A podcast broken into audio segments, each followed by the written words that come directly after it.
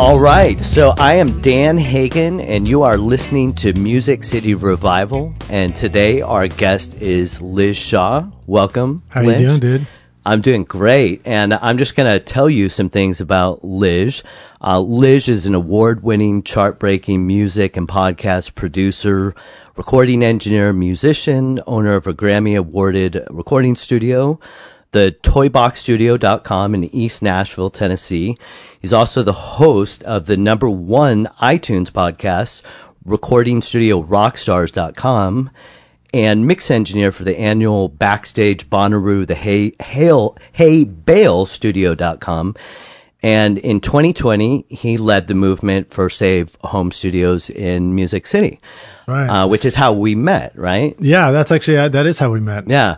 And, you know, that actually, the first thing I wanted to talk about is just basically, I wanted to ask you about that. And, you know, of, of course, I was, you know, involved and supported you when we showed up to a council meeting and, and all that kind of stuff. And one of the things that I did, and I thought that was really important, is I spelled out from what I knew from start and f- to finish your story because I didn't want to take for granted that they knew, and I, I very possibly they didn't. So I thought it was imp- important for them to. So if you could just tell us, like, summarize that that process of what oh, happened. so the Save Home Studio Yeah. effort. Mhm. Well, I'll do my best. It was a full five year, um, you know, story, and it's still going, really, Mm-hmm. Yeah. honestly. But um, to to give you the condensed version, in 2015, I had been operating a home recording studio for um, a decade, over a decade actually, um, and I was working with local local artists making records. And I walked up to my mail, mailbox one day, and I got a cease and desist letter from the city of, Ten- of Nashville, saying, you know, cease and desist being a commercial studio in a residential um, in a residence. And so that that led to a process of, of me fighting back against that and saying what I think most of us would have said in Nashville, which is that's absurd. I mean, there's home studios all over. This is known as Music City. And so that process for me involved speaking with the press, um, ultimately connecting with the Institute for Justice and the Beacon Center, which are two nonprofit law firms, teaming up with them. And then we went through a long process of doing pushback, which involved me trying to rezone for a year and not being able to do that, not getting that approved with the city. And then suing the city of Nashville in defense of my right to be able to work from my home um, under the Tennessee Constitution, and then failing at that. And then in 2020, which uh, brings us up, you know, fast forward to now, um, Dave Rosenberg, one of the council members, had put forward a new bill to say, hey, we, maybe we should think about legalizing home businesses in Nashville at the beginning of the year. And I got behind that. I said, wow, this is exactly the opportunity we've been looking for all along is to try and change this law for everybody. So the law is or was in Nashville that you could work from home if you got something called a home occupancy permit, but it would be illegal for a customer or a client to come over to your house. So, you know, you can think of all the different kind of businesses that it would be normal to have somebody come to your house. If you want to teach piano lessons, it's pretty heavy to carry the piano over to their house, right? So you might have them come to your house. Um, if you wanted to cut somebody's hair, if you wanted to, uh, you know, show them the the uh, the wedding photographs or something in your photography studio, whatever it is. Um, and for home recording studios, it's awfully hard to make a record with somebody if they can't come over and sit in front of your microphones because you know. So it's gonna it's gonna have a lot of echo if you got to record them Yeah. playing banjo, you know, a mile from your house. Isn't it good to know we're legal right now? We're Yeah. operating in a legal pod, a legal podcast in a home studio. It's Yeah, believe it or not, you know, when I got that cease and desist letter, they said, um, you know, if we, that one of the threats was if we get a, another complaint about you recording anybody other than yourself in your home studio, and that includes podcasting, she threw that in there, Really? then we will immediately file a warrant and uh, and take you to court. Wow, amazing. Um, so then there was a process at the legislation uh, was presented, and then you led a movement to actually start showing up to the council meetings. And I, and I remember you telling some of us, you know, because I think it was really, I, I'd actually been awakened of this whole, all of this years before I even knew what happened to you. And I think the only lone voice in the desert was Dave Pomeroy, and he Yeah. he had addressed the issue, but it was like impossible. And and, he, and I talked to him. He's like, Dan, yeah, it's you know, there's I've tried, I've tried to do. You know, he was the only guy that was trying to do something. And, and nobody saw it as a problem because they didn't see faces that, you know, that this happened to.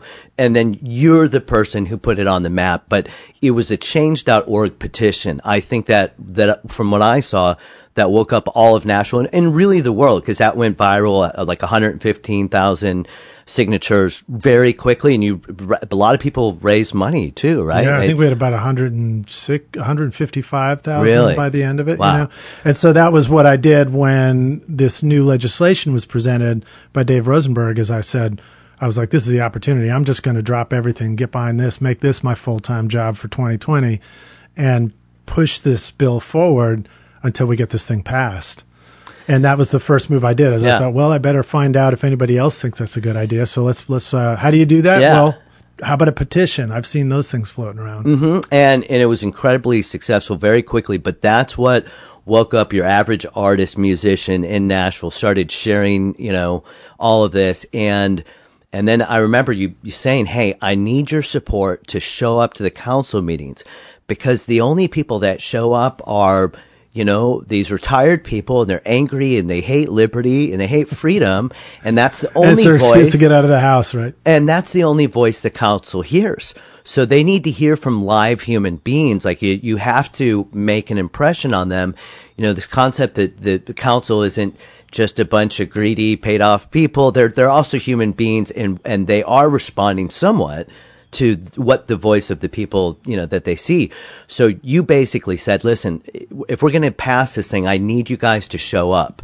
And and so what what happened when we showed up? There was some meetings. Well, so every time there was a council meeting or some committee that was meeting that was going to deliberate on this issue, um, we needed to show up to show support. Um, there were there were public hearings that happened, and at these public hearings, you know, the council would say, whoever shows up and speaks, well, that must be who this matters to, so therefore we're going to listen to them. So, like you said, the opposition would show up at these things, these self-appointed, self-organized neighborhood groups that um, you know supposedly represented the neighborhoods of Nashville. Um, uh, what was it called? The Nashville Neighborhood Coalition, I think. Um, and it was a, a fellow named John Summers who put that together. But when I went actually to go to their website to say, I was like, well, if it's a if it's a coalition, then why don't I go join it so I can be heard? you know, there was nowhere to join. It was it was sort of Oh. like a, a front for um, representing everybody, but you couldn't really join it, kind of. thing. Oh, really? Well, I, there was something. The most interesting thing I remember seeing that day was an older woman got up there and and she seemed like a nice lady. Was probably somebody's nice grandma, but she proceeded to say, "Well, if this you know passes, then the next thing you know." We're going to have this guy playing music on the corner, and this woman's going to be cutting hair, and this accountant's going to be doing accounts at her house, and we're all going, yeah, yeah, yeah, this Yeah, sounds saying, great. "That sounds like an ideal neighborhood." This sounds wonderful. And she goes, that sounds like communist Russia. And I, and we all, our jaws were dropped going, wow, wow, there is a real disconnect here, you know? And, uh, so, you know, so it did, and then you wrote a song, right? And, Well, so yeah, so we we had these uh, public hearings, and I needed to get everybody to come out and speak. And I had already spoken a number of times in front of the Metro Council because I had tried to do a rezoning, and I'd gone to other meetings to talk about this stuff. And so, so when it came up again, and I was like, well, what am I going to, I've already said the same thing. I'm not just going to go say that. I thought, what should I do different? And I said, well, why don't I write a song this time? You know, I'll put it into a song and play it for the council. So I took, you know, the, the, well, I actually got together with Tommy Womack, who's a great songwriter here in Nashville, and we co-wrote the song together called, uh, We Need to Work From Home. And, um, and Tommy, uh, you know, wrote most of the song, and then I sort of uh, wrote the bridge in there that said, um, you know, you you you you say you are a friend of the small businessman. Um, oh, I got to think about it here. So, um, so uh, uh, you know, put away your misgivings because we need customers to make a living, you know, in our homes. and I just got up and it was just like a sing along. It was just it was totally a sing easy, along, simple song. and and we all sang along, like uh, because this was the first time that you had a group bigger than the opposition, right? yeah, we had, we, uh, we filled. They couldn't. Nobody else could come into the courthouse because we were they were blocked we were- off. They had unless we somebody full, came out. You know, and, this um, is before. This is early 2020, Yeah. just for the context. Yeah, yeah, too. yeah. So this is before the pandemic hit and all this and stuff. something that was really in, important about the presence of the people that you brought is there was all kinds of people. This was not a partisan thing. This was conservatives, uh, you know, people that are more on the liberal side of the fence, libertarians, every kind of demographic, because freedom is turns out to be pretty popular. You know? Yeah, I mean, it's kind of what I've realized I feel about politics. I mean, quite honestly, in my book, politics are bullshit. And that, uh, you know, in fact, um, we were talking about um, the Joe Rogan show, and I saw Elon Musk on there, and he made a great comment. He just pointed out that, you know, in his view, the political issues just sort of fall randomly on either side of this line drawn in the sand between two parties typically. And it really, it's the only thing that matters is the issues. yeah, yeah, you know, sure.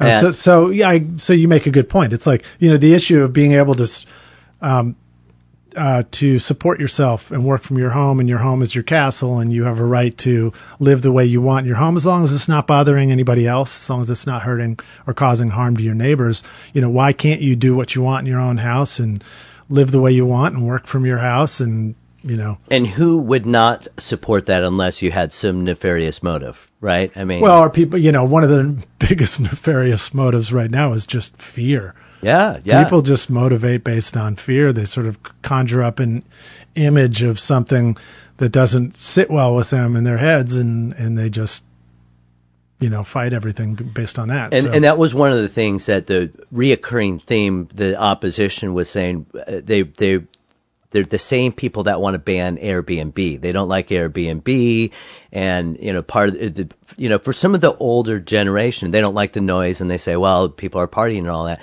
And my argument for that has always been the exact same argument for home studios. There are already noise ordinances on the on the books, and you can call the police when somebody is violating those. Right. Those are already on the books. all the things that you people know. were concerned about, they already existed. They were they exist there. and they can be enforced. And and so you know that's that that. But this concept even that. Um, that the government should control how you use your, your home and that you can't have a room is it's the same concept. I mean, the, the overall concept is liberty, and, and quite honestly, you own your own home no little bureaucracy should be telling you what you do in it. And, you know, we live in times just, you know, whether it be the, whether it be an Airbnb thing, whether it be a home studio, whether it be you're an accountant, the difference of, of being able to do that work from home and, and say not have to, you know, pay a lease and can be the difference whether people lose their home or not, especially in times right now. Um, you know, and these are all the things that are, you know, are not thought about long term. And, and that's the case with this whole scenario because we were pleading our case to them and the, the can got kicked down the road at one of the council meetings and it, it got rescheduled. And then the tornadoes happen. Oh, yeah, that- yeah. Right? The, the whole process, the the comedy of errors that surrounded all these different public hearings and the the obstacles, the absurd obstacles we had to get over. So that one where I sang the song, which Yeah. which I believe was in March, that one was I think scheduled for March 5th, and if I remember correctly.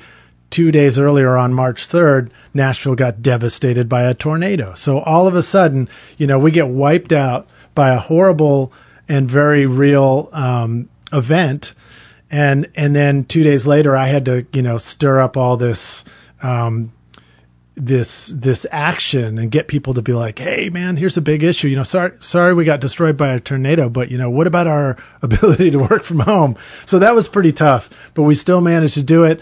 Then the next public hearing came. You know, they pushed it back. They kicked the can down the road, like you said. We had another public hearing, and we needed to get people out again. And this time it was like we're just getting ready to do it. Oops, we get hit with the pandemic and the entire world shuts down. Now, um, the Metro Council is trying to figure out how to have meetings online that are all digital. They don't know how to do it. but we still managed to get um, some people out there. We were able to go do some speakers in person, and then we had a ton of people call in, um, Oh, use yeah. the call in line. So again, we like we got over that obstacle, and then they kicked the can down a ro- the road again, and they they push it back to yet another meeting where we have to get people to come out to this thing. I think we had to get people to email in that time, you know, and call in. And then just before that meeting happened, which was maybe in June, I think, um, it was the Black Lives Matter protest movements and, you know, uh, the, all this stuff going on downtown, rioting and stuff downtown. And, you know, the, the, the photo that goes live across the world on the AP press or whatever, um, which ironically was the photo taken by uh, John Partipilo, who is the same photographer that came over and took a photo of me trying to battle for my home studio. He takes the photo of the guy who's literally sticking a flame through the window and trying to light down the very, you know, light on fire the, the very courthouse that we're supposed to be in a week later, voting on our ability to save home I, studios. I didn't even think about that perspective because I showed up to like a couple of the initial meetings and, and wow, the I, the irony of that. I mean, that that isn't that is that karma? I don't know, but you know, uh, fortunately, he didn't burn the the courthouse down, Yeah. and we were able to finally get this thing, Yeah. you know, back on track the- again. you know, the big takeaway irony from that whole thing is we are begging uh, the city council, mayor, the local government to allow us to work from our homes. Now, but one week later, th- they're telling us you can only work from home because we're closing the whole thing down. Yeah. And and and I think inevitably that was maybe the thing that sealed the deal no matter what. They could never they could they couldn't stand up their consti- to their constituents and say there's no way that you should be able to work from home now because we were forced to. So that I that was I I I would say that's divine intervention in a, in a way. Um, but you know and and so we got a victory. You got a victory. They passed this thing.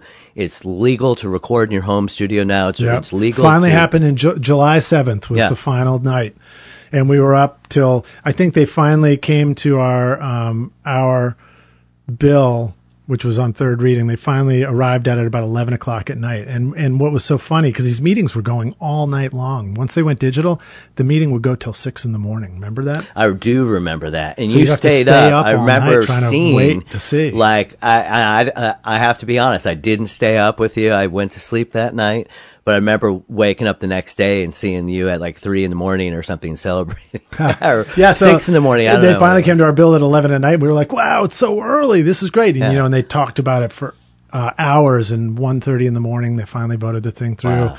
It was a huge celebration, Yeah. live on Facebook and all this stuff. Yeah.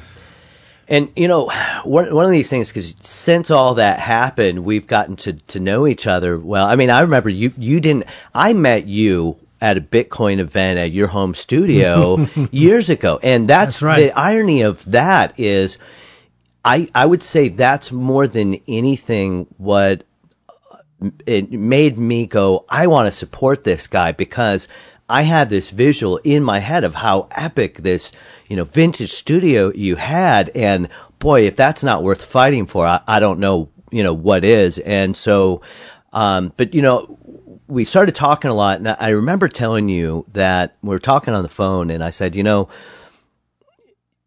just take away music, all this. What you really did is you became a local leader and you showed people, you empowered people and showed them step by step how to actually stand up to your local tyrannical government. And for the, you know, you empowered we the people, the real government. People forget that the Constitution starts with we the people. We are the government. And I can't stand when people call politicians leaders because they're not. We're the leaders. Right. But the founding fathers never had this intention that this this document, this constitution could get up and it could, you know, protect you. It's only a document with the right tools to protect you, but without the people with pitchforks at points that you know that that's the combination that that has to exist exist for liberty to exist. Absolutely. So you empowered people, you showed them step by step, and I remember saying, you know, this can be used for other things. And, and I remember you told me that, yes, it can, but you know, I have to be passionate about something because you believe in music. And I said, I, 100%, I'm the same way. Yeah, yeah. I mean, know? this is like you know, I I had a lot of people say to me afterwards, like, yeah, you should run for president, you should run for you know state rep and all this Mm-hmm. Yeah. stuff. And and I thought about it, I was uh, or city council, and I thought, you know, I'm I'm flattered at the idea, and I'd never really thought about that before. But I was like, well, how would I get so, you know, how, would I wouldn't I have to care about all the boring stuff? too? Yeah, and so, and, you know, and, and all these things could happen to you. I could totally see. I, you could be Yeah. the mayor of Nashville in like four years. I don't Who know. knows? You know, knows? or three years. Who yeah, knows? I mean, I really you know. enjoyed um, mobilizing everybody. I really enjoyed getting something done, getting something done that was important. It was a real education for me to go from five years ago being singled out as a bad actor, you know, and getting a slap on the wrist from the city to instead of putting my tail between my legs and just giving up and, and you know, kind of hiding away in the shadows, say, turning that whole thing around and changing the law for everybody to make everybody a good actor. You know? and, and that's how it's done. And honestly, I like I um I I think you're a hero, honestly, Well, for for what you did. No, like seriously, uh, and you know the interesting thing that everybody moves directly to. Well, you've got to be a politician now. And I kind of say, well, yes, you could, and maybe if that's what your passion is, maybe you will. But I don't think you always have to, because people say that to me all the time. They've been saying that to me for years. But I don't like politicians, and I don't like politics. I like being a rebel and a free spirit and an individual and being an entrepreneur. So I don't believe this argument that the only way to make a difference is now we you got to get on the salary, and you got to be in the machine. No, how about we empower the people that they are the government, that these are the representatives, and we have to show up to the council meetings. Like, you know, th- this is a big thing that I've learned in 2020. And I learned it in 2012 because I was a big Ron Paul supporter and, and I felt he was, you know, robbed from the election on a grassroots level. But I realized that, you know, people think that the only way you can make a difference is voting for a president, and I- don't really believe that. Yeah. That who knows whether we even even have the power to vote for you know a president, but. All that being aside, most tyranny in our lives that happens in our back door happens by way of our governors, our mayors, and our city council. And those are people we have the ability to stand up to and make a difference, and we should. And just not enough people are. But you have shown people a blueprint uh, you know, and I'll just tell you briefly. I was in a podcast that's really big in in the UK and in Ireland, and a couple months ago, and they were went into a second lockdown, and, and I was talking about this story about Save Home Studios, and after the podcast, I, I talked to the the woman who interviewed me's husband, who owns a podcast, and he goes, you know, you just described exactly what's happening in you know in in Ireland in small towns that I'm witnessing this type of tyranny, and and so this is an inspiring story, and and it, it doesn't matter that it's about music. It's the concept that you can get involved. And the first thing is that you sued, right? And Right, that's important right. because I'm seeing right now that I, I- I'm not a big believer in the lockdowns, and uh, and I have seen that the greatest victories are happening in the courts. And there's an important thing that you said that I've learned recently is you said the basis of your lawsuit was on the Tennessee Constitution, not the federal Constitution. And I've realized that we have a pretty good one in Tennessee mm-hmm. because every state has a different constitution. But we have better protections for the Bill of Rights in the, Tennes- in the Tennessee Bill of Rights than we even do it in the in and uh, in the federal Constitution or U.S. Constitution. And Gary Humble, a guy from Tennessee Stands that I've been following, has who's very knowledgeable about all this and has a major lawsuit against Governor Lee for the lockdowns because it's violating, you know, the principles of liberty and in a particular clause that says um, that we we should be allowed to have commerce and contracts with businesses, um, you know, and that even in a pandemic or an epidemic, at no time should our you know rights to do that, a Bill of Rights, ever be surrendered. Period.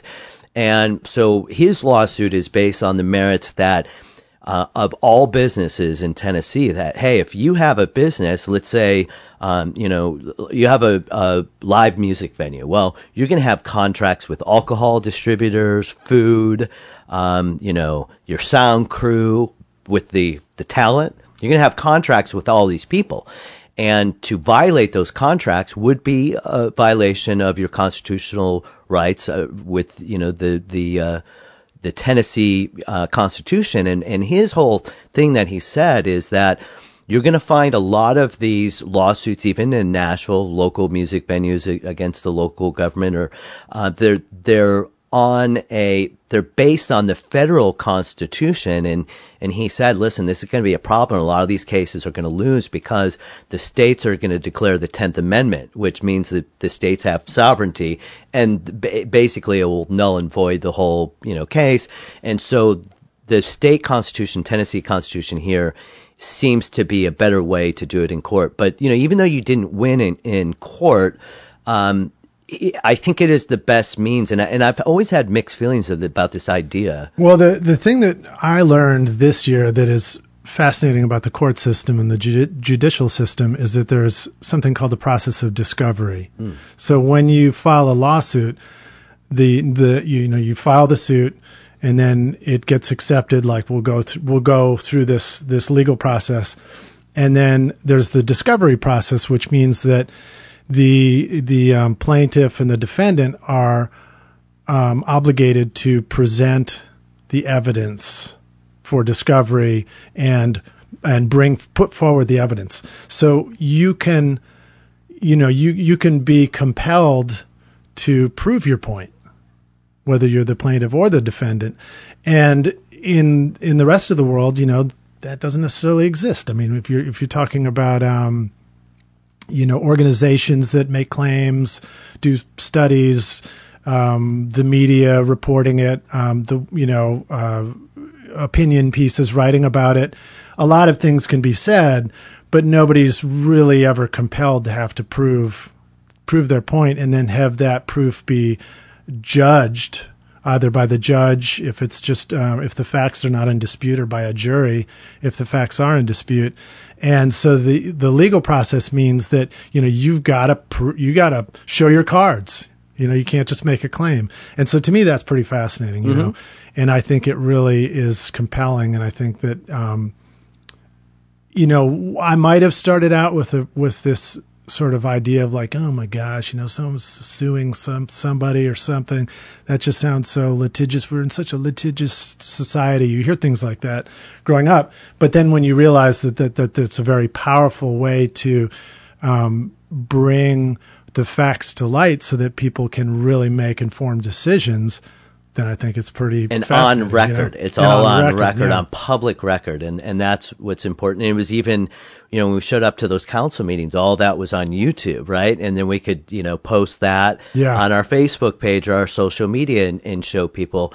And and so just you know, putting that on record in the courts, putting it on record at the council meetings, all of these things are, you know addressing your grievances with your local government, which is everything we're supposed to be doing with the First Amendment, right? So this is the whole framework of everything that we're doing. All, all you're doing is what you know the framework of the Constitution was based around is that we are the government when we show up and we know these things, and and we live in a world right now where people think you just pull a little lever for president every four years and you're done. Right. And that's just not how the world works. or you get you get pissed off, you read the headlines and get a little bit irate. Yeah. And, you know, yeah. Complain yeah. on social and, media. And then you attack your family and your friends for not having the same political ideology as you. And but you know you you bring up the point of of me getting behind a particular issue and following it through to the finish line and you know. It, I'm just as shocked as anybody that that I was able to do that. So I I don't consider myself particularly political individual or particularly knowledgeable about any of these things. I mean, I'm the kid who like fell asleep in history class and like civics and I didn't yeah. pay attention and you know, not till I was an adult I'm like, how does the government work again, you mm-hmm. know? So I don't feel qualified at all for this stuff other than I do have strong convictions and I'm I like to follow through on something if I have the ability to do something to make change. But but to your point, this idea of like, oh, if you do something, then you should become a politician and you should do something for everybody. I, I agree. I'd I'd rather see a world where the people who really understand an issue get behind it and see it through and see changes happen. You know, in my case, I really understood the home studio issue. I also felt like I was in a privileged situation because I um, had teamed up with the Institute for Justice and the Beacon Center. So I had a team. I had some some backing and some ability to, um, or a support network, I should say, you know, to to help me navigate this whole thing. And I was in a position where it affected me financially, but I could also figure out, I'm, you know, a scrappy individual and I, I started another online business at the same time to help support myself. I was going to figure out ways to survive my way through it.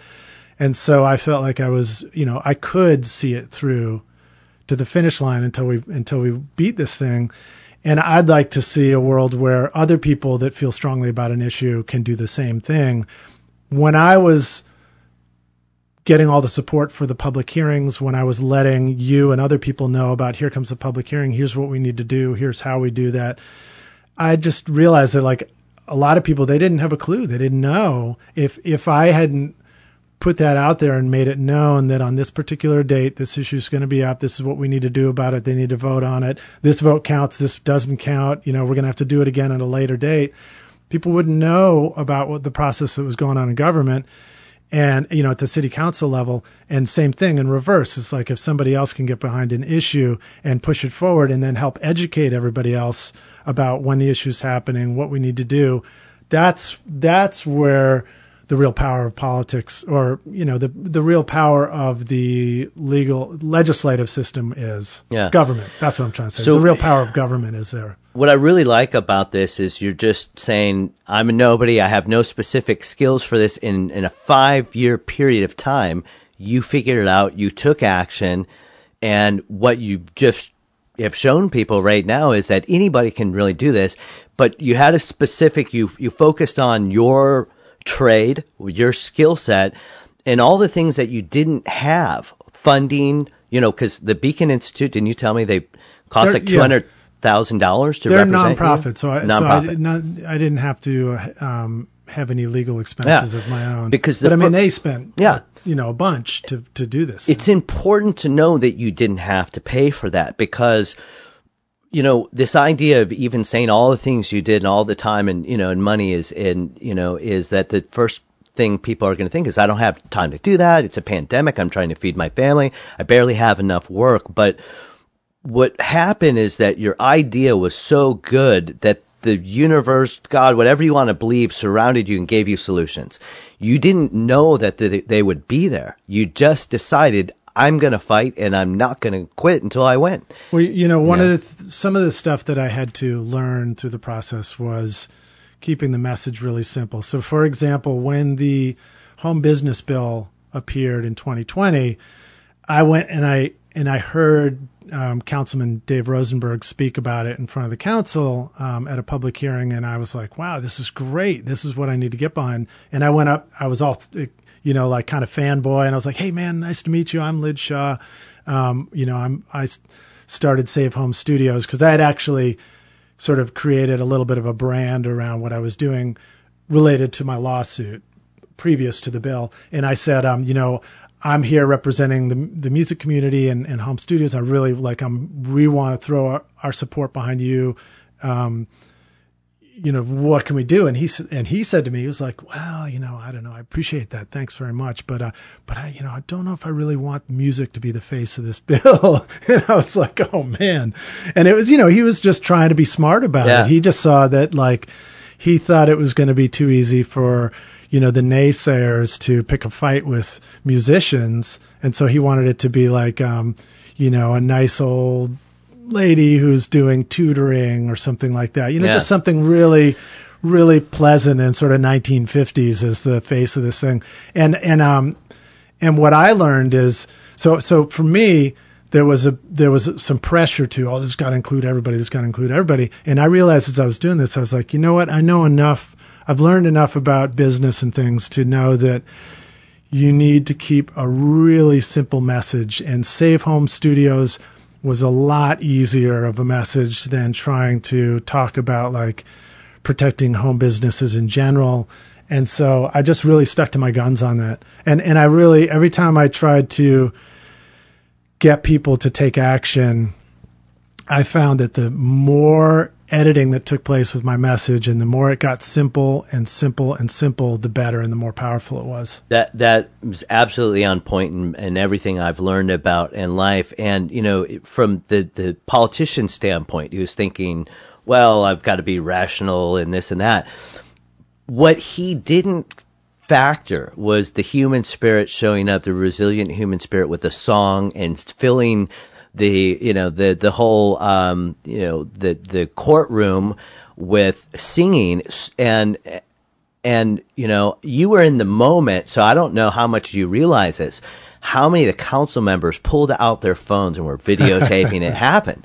They stood up and they gave us a standing ovation, didn't they? Clap, you, you know, most yeah, of there them. was clapping, and they were waving Yeah. their phones. They were kind of they were Yeah. videotaping, but also Yeah. doing the phone lights, like Now- uh, like lighting can now or uh, your lighter. yeah, you know, explain to me now how an accountant brings that kind of excitement and pleading I their mean, case, you know, the truth know, or is- whatever, you know.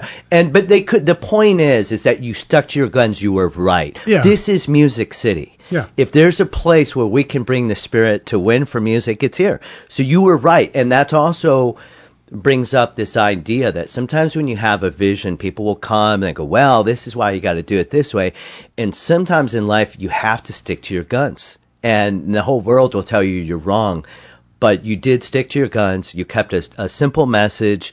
And what you also did is you, you know, you can say, well, I didn't know anything about this, but what you, you are is a very successful entrepreneur, you know, and so you're also a very organized guy. Hey, you sent me a uh, email with your short bio, your long bio, photos, and I'm like, this guy's no rookie. He knows what he's doing. You showed up today early. You showed us how we should have our mics. I mean, and we're listening to you because you've been doing this a lot longer, you know, than us. But all you did is you took your skills as a leader, as an organizer, as a producer, and you applied it to another system, and it worked just fine. So you know, and um, well, we're you know, musicians, right? We've been appreciating the art of of careful and edited songwriting for a long time. It's the same thing. exactly All Yeah. the rules that apply to songwriting Yeah. apply to making a change. And then we have to sell our songs. We have to get them on social media, play shows, and we have to, you know, and we find out really, you know, quickly if our songs suck. People don't like them, and we get no Right. response. And and we we know how to market test things. We know how to relate people. We know how to teach people to, you know, buy our products and whatever. So you know, you just applied all that. So you know, I, it, it just an incredible victory, and um, you know, Well, it was it was really great because I started this whole Music City revival thing as this idea that's now turned into a, a label, a record label, and a podcast. And and it was early when I started this that I kind of saw what you were doing, and I said, I want to attach this thing to this cause and help this guy and help them get to the finish line. And and you know it's always great when you're involved in something you actually have a victory right? Yeah. i mean like I, i'm a libertarian. We don't win anything you know?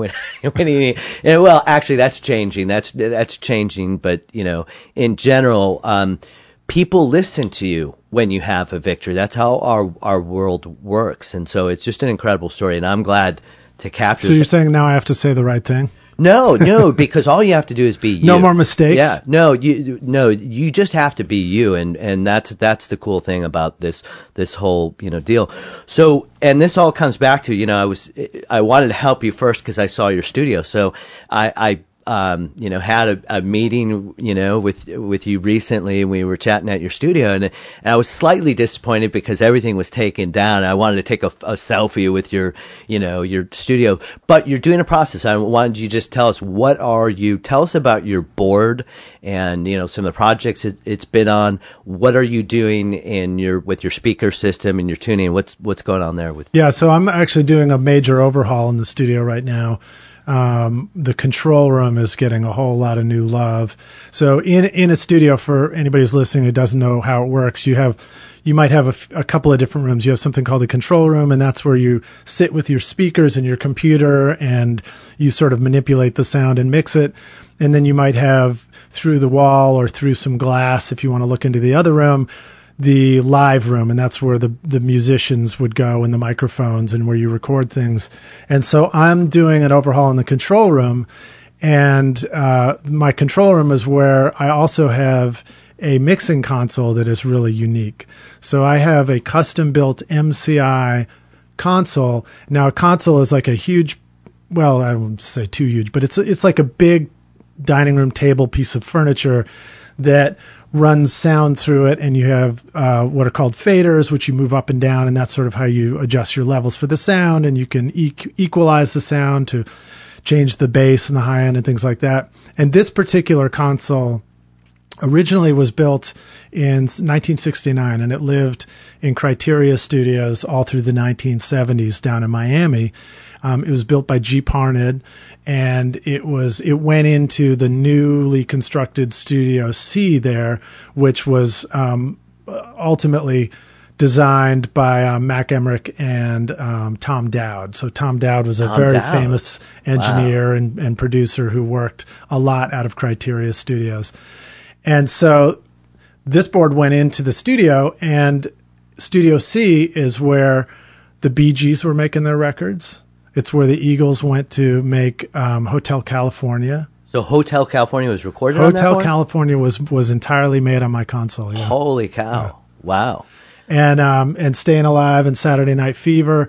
Um, the entire soundtrack to the movie Grease was done on there. So you know, John Travolta, Olivia Wow. Newton-John singing through the console. That's amazing. Now, technically, they may have sent the tapes up to New York or something. I don't know, but they probably went down there to sing it. You know, um, it, it also recorded um, Margaritaville, really? which I think was part of the part of Margar- Margar- Margaritaville was done in Studio C down there. Um, it did um, Average White Band. It did Eric Clapton, 461 Ocean Boulevard. So I Shot the Sheriff. His version was recorded on there. Um, We're an American Band by Grand Funk Railroad was recorded on there. Do you think I'm sexy, Rod Stewart? Just just like Wow. uh, Crosby, Stills and Nash. Just like an endless Wow. string of hit records. And then it left Criteria and, you know, in the 80s sort of ended up in a garage space somewhere and then um, was uh, found again and rebuilt. Um, and when I found it, it was up in, in uh, Long Island. And um, Joe Tuffarelli was the name of a guy who, um, and Bill Titus, I think, was the engineer that that rebuilt the console. So anyway, I, it ended up with me finally, um, where it's been for a decade, uh, 15 years now in my studio, and so I'm I'm keeping that console. The plan is to keep the console. I know this sounds like a crazy thing to even suggest, but I'm trying to redesign my control room so that it has an incredible sound to it listening back on the speakers, but that it's also very ergonomically friendly for me to work. And now when we make records, a lot of what we do is, you know, 99.9% of what I do is clicking with a mouse and a keyboard and manipulating the sound in the computer. So, um, so I'm trying to interface the console where I can do both that and use the sound of the board.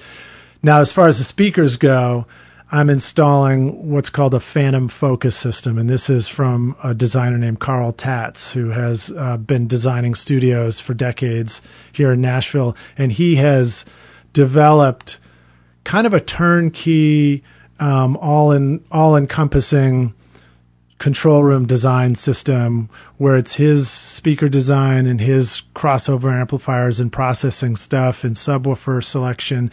And he installs the entire thing into my control room and sets it up and the- speakers are going to be laser aligned and bolted to the floor when this thing's done What does laser lined mean? I, laser aligned I, do- Aligned. I don't even know it just sounds Is this cool some kind of like Star Trek beam me up, Scotty? Yeah, I like to picture the um, you know, one of those scenes from like a James Bond movie where you have to like do like acrobatics to get through the, the laser alarm Yeah, system or oh, yeah. something to sit down in my, my mixing Well, that chair will and weed out the talent really quickly, you know, at your studio. But um, but his speaker system sounds just incredible. There's there's some other studios here in Nashville where I've been able to go hear it, and you know, in my experience, it's the greatest sound I ever heard coming out of a pair of speakers. If you close your eyes, you can't tell where the speakers are. Yeah. You just hear this three dimensional sound in front of you that is, you know, as wide as you can imagine from the left to the left and the right, and it's 20 feet. It, it, I described it the first time I heard it as listening to music come out of a 20 foot wall of granite in front of you um, because the low end is so powerful and so clear. It goes right down. Uh, do you remember the movie um, Jurassic Park Yeah. when they, you know, when the when the dinosaurs come in and the and Yeah. the ripples on the on the Yeah. the puddle? Yeah. You're gonna hear those, you know, Wow. those footsteps on this system. So it, it- it's going to be great for soundtracks too, because that's one of the things you just mentioned in a soundtrack. You know, thinking about that. yeah. So, w- what is your approach to recording? Are you a guy that likes to have live musicians in a room and capture a performance, or are you flexible for projects? What was your ideal situation? How was your approach to Well, recording? I, I really, as a music lover, I love all kinds of music, and so I can really appreciate a wide variety of records that are created, whether they're, you know, recording, um, you know, horsehair string instruments in uh, tuba, you know, and throat singing or something like that, and field recording, or whether it's, um, you know, a, a bluegrass ensemble, or whether it's a rock band. I mean, my favorite stuff is probably indie rock. I like to say it's like a band that probably has two guitars, bass, drums, maybe some keyboards and singing and harmony, and there's probably some good distortion on the guitars. And the lyrics are probably are hopefully not cliche. That's that's how I would Yeah. describe my favorite. you Kind like of music, indie you know? stuff? Yeah, I indie like indie stuff. Indie band, indie band type of projects. That's some of your favorite kind of stuff. I mean, you know, like if I could ever make a record like Pavement did, I would be pretty happy about it, you know. Cool. Um, but at the same time, I'm also a super fan. of Like I'm, I'm like a closet DJ wannabe who would love to interview, um, you know, Skrillex and Kill the Noise on my podcast because I love those those kind of records and those kind of sounds and you know the ways that you can like that kind of music Yeah. is all about interfacing with the computer, whereas a band like Pavement or a band like an indie rock band is all about interfacing with five people in a room and just like creating by playing your instruments Yeah. together. And that's that's mostly my favorite. I'm a, I'm a guitar player first. Yeah.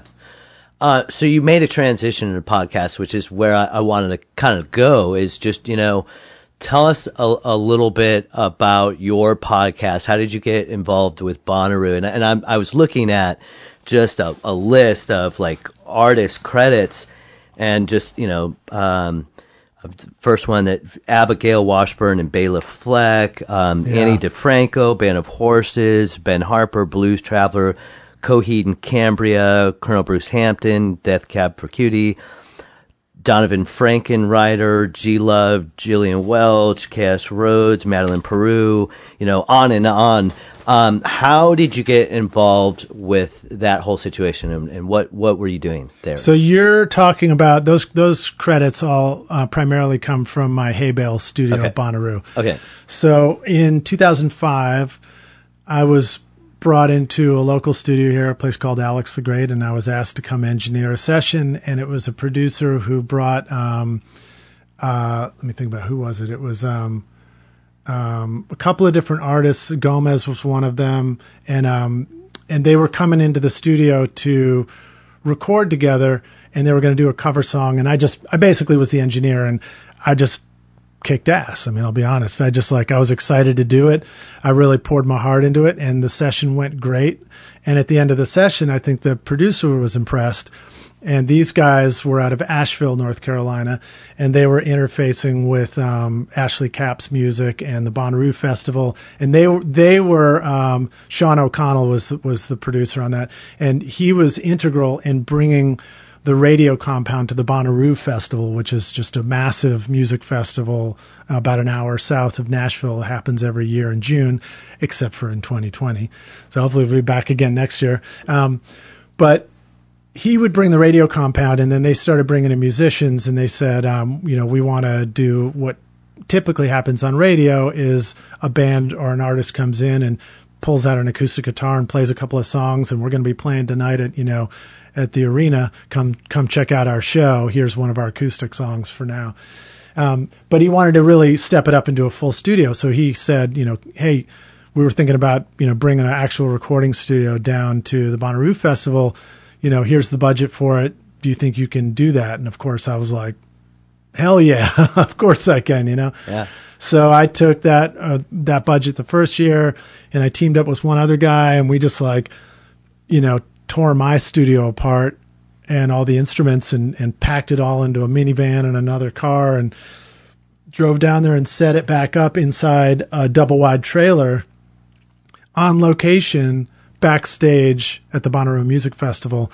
And when we got there, Sean, when he was showing me the lay of the land and everything, he was like, he was like, oh, by the way, I had this idea. You know, I noticed there was like a farmer over here and he had a whole bunch of hay bales. He was like, would that help out with the soundproofing, you think? And I was like, that's brilliant, you know. So of course, we from you know year one all the way through the finish line would surround this recording studio with hundreds of bales of hay, and we didn't case it. So when you walked up to the studio down there, it looked like a giant bale of hay with doors uh, coming out of the side and a couple of little stairs coming down. Hence and the name. Hence yeah. the name, yeah. So so I did that for 15 years at the Hay Bale Studio, and each year during the four day festival, we might have um, up to 40 bands come through the door. Each band's only one hour. They walk in. It's like, what do you got for instruments? Great. You know, we'll do a, a 10 minute sound check. And then they just start playing their song. I said, what's the name of the first song? And they start playing. And I'm in headphones in the other room with the console, just mixing it in real time while they perform it. And we would record and then we would immediately record, mix, and master three songs in an hour, and then it'd be uploaded to radio. And so we did that for 15 years, and you know, well over a thousand songs recorded with hundreds of artists, and it was just a really fun time. It was a blast. Amazing, and clearly, that takes your career to another level from contacts you've made and and credits and all that kind of stuff. And and you know, it all came from being an entrepreneur, having an open mind, and right place, right time, right? I mean, yeah, and I mean, for me, a, a big lesson was just learning to move quickly and let go, and uh, understanding that preparation is going to get you a lot further than post production. Sure.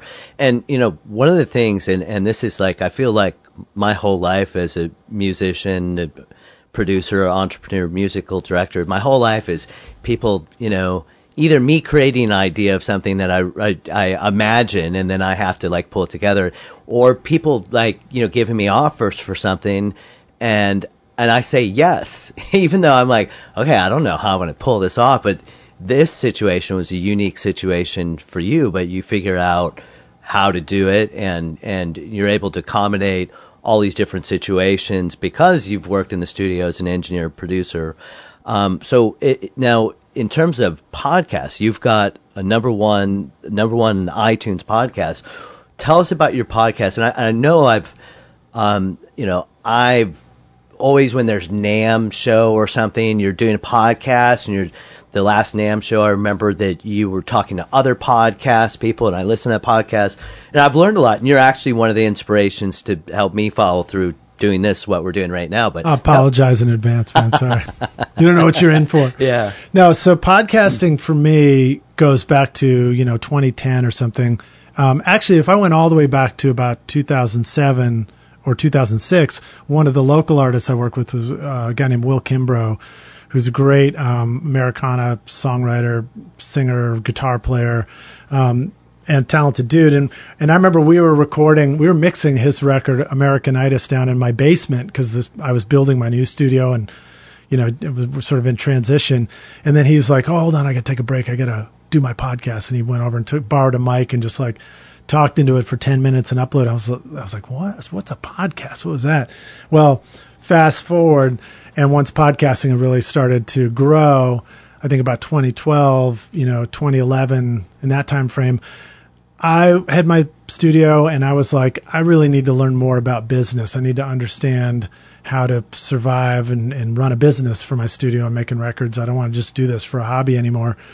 And um, and so I started looking at podcasts and listening to them to learn about business. And there's a ton of great ones out there and I discovered some people like um, Pat Flynn and John Lee Dumas, and the and and listened like just devoured their shows. You know, like Pat Flynn's show. I went back.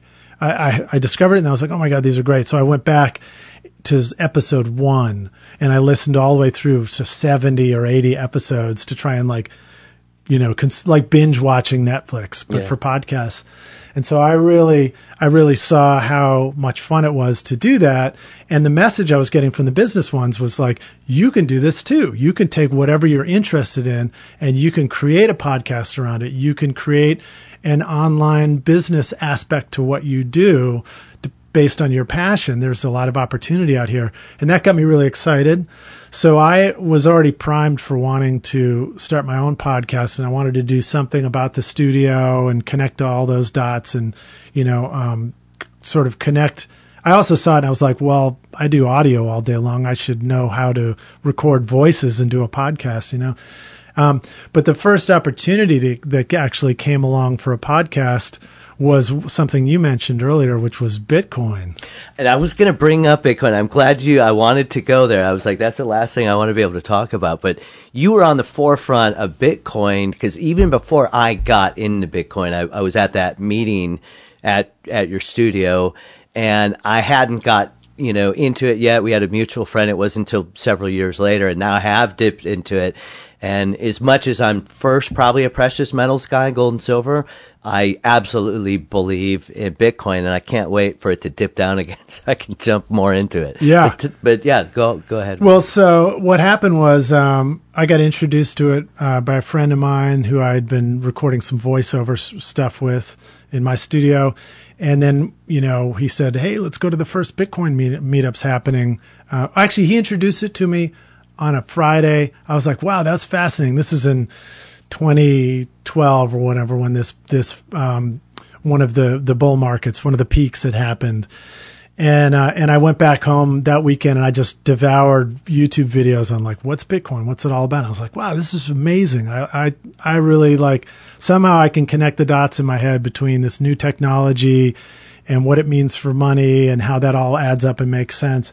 And so on Monday, I told him I was like, man, I want some, I want some Bitcoin, you know. And so he came over and um and he he was like, well, I'll sell you some, and and so I got a little bit. I think I had a a silver um drinking cup, a goblet that like came from my grandfather or something like that that I I didn't need or I didn't want to keep it for some reason, and so I sold it to him, and then um you know got a little bit. It was great. And and then the next day we went to a Bitcoin meetup. It was the first one in Nashville, and it was like tables and tables of of you know everything from guys in in tie dyes who looked like they were they were just you know uh, programming computers all day to guys in suits and ties who were coming from you know uh, investment firms or something. It was just this kooky collective of people, and I thought it was really fascinating. And as we left, I was like, man, we got to find some podcasts to learn more about this. And so um, then I found one that was called uh, Let's Talk Bitcoin was a network and a show, um, and I sent it over to to John. And then the next day he comes back to me and he's like, "Hey man, they're doing a podcast contest. They're doing a contest for people to like create their their own podcast and and enter and you know enter this contest. We should do it." And I was like, "Oh, that sounds cool." But uh, but unfortunately, we discovered this on a you know Thursday afternoon, and and I was like, "When's the deadline?" He's like, "It's tomorrow night at midnight." so I like to say, like most normal people would have been like, "Oh, well, it's too bad we didn't know about that. We could have probably done something." Fortunately, we weren't that smart. We were Stayed like, up all night. let's do it, you know. so we went out and um uh you know our first thing was like uh, you know my thought was like let's go do man on the street, you know, do interviews. So I took my iPhone and um went to uh, well John took his little portable recorder went around to some coffee shops and asked people like what, do you think about Bitcoin? You ever heard of it? You know get get some responses. I took my iPhone to the super Walmart and I just went around to strangers in the parking lot and in the Walmart. I was like, "Excuse me, you mind if I ask you a question? I got a radio show and and I wanted to uh, ask you a question about Bitcoin." I was like, "Have you ever heard of Bitcoin?" And then I just get people's kooky responses. And the the best one was like a lady's walking in from the parking lot. She's like, "Bit strips. I heard about bit strips. That's on Facebook or something like that." so we, we did all this and and then um we invited somebody from the meetup to do an interview, and then we stayed up all night. We pulled an all nighter, and, and John made um, homemade eggnog. This was a little before Christmas, and we um, assembled a whole show. You know, we needed a name for it.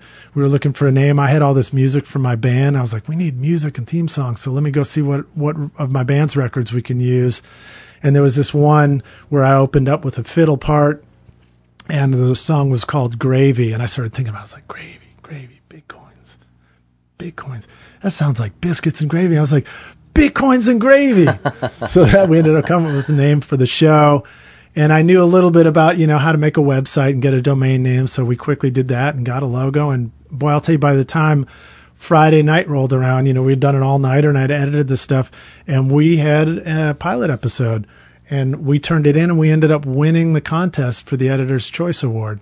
Wow. So um, I know that's a long story to answer Yeah, that, no. but but it was just a fun moment, and um, and we got invited to do a weekly show on their network, and I did that for 80 months. We did 30 episodes, and I did that for eight months. Did I say 80? I did it for eight months. Eight months.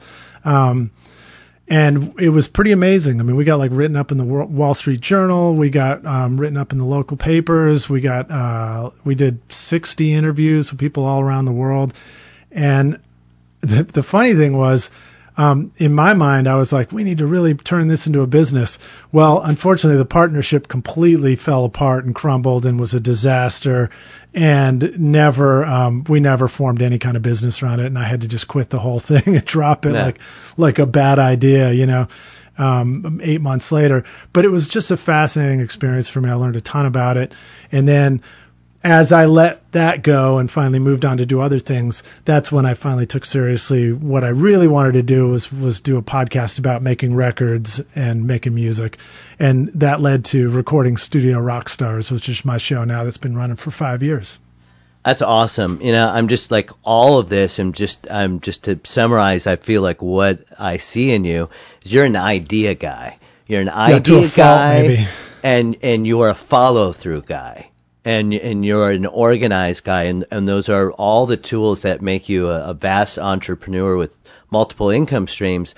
And I think it's really important to hear from somebody like you because I feel like that's the reality people in the arts are going to have to, you know, grasp because I like to say the old music industry is a, a bunch of old guys arranging chairs in the Titanic, you know, and Right. uh, and and we're going to have to think new ideas, new ways to do all of this, and and I like how you parlayed the whole podcast with music, and and you told me you have like nine sponsors now, and so Seven at the Seven. moment. yeah. Okay, but you know, it's it's a way to amplify all the things that you you know you want to educate uh, people about in the world, and to promote the things that you do in your businesses. And so it's uh, you're a great inspiration altogether, and I'm really grateful for your time here today. I'm glad we did this, and you're an inspiration for this podcast. So Well, thanks, I. I appreciate the fact that your your podcast episode five.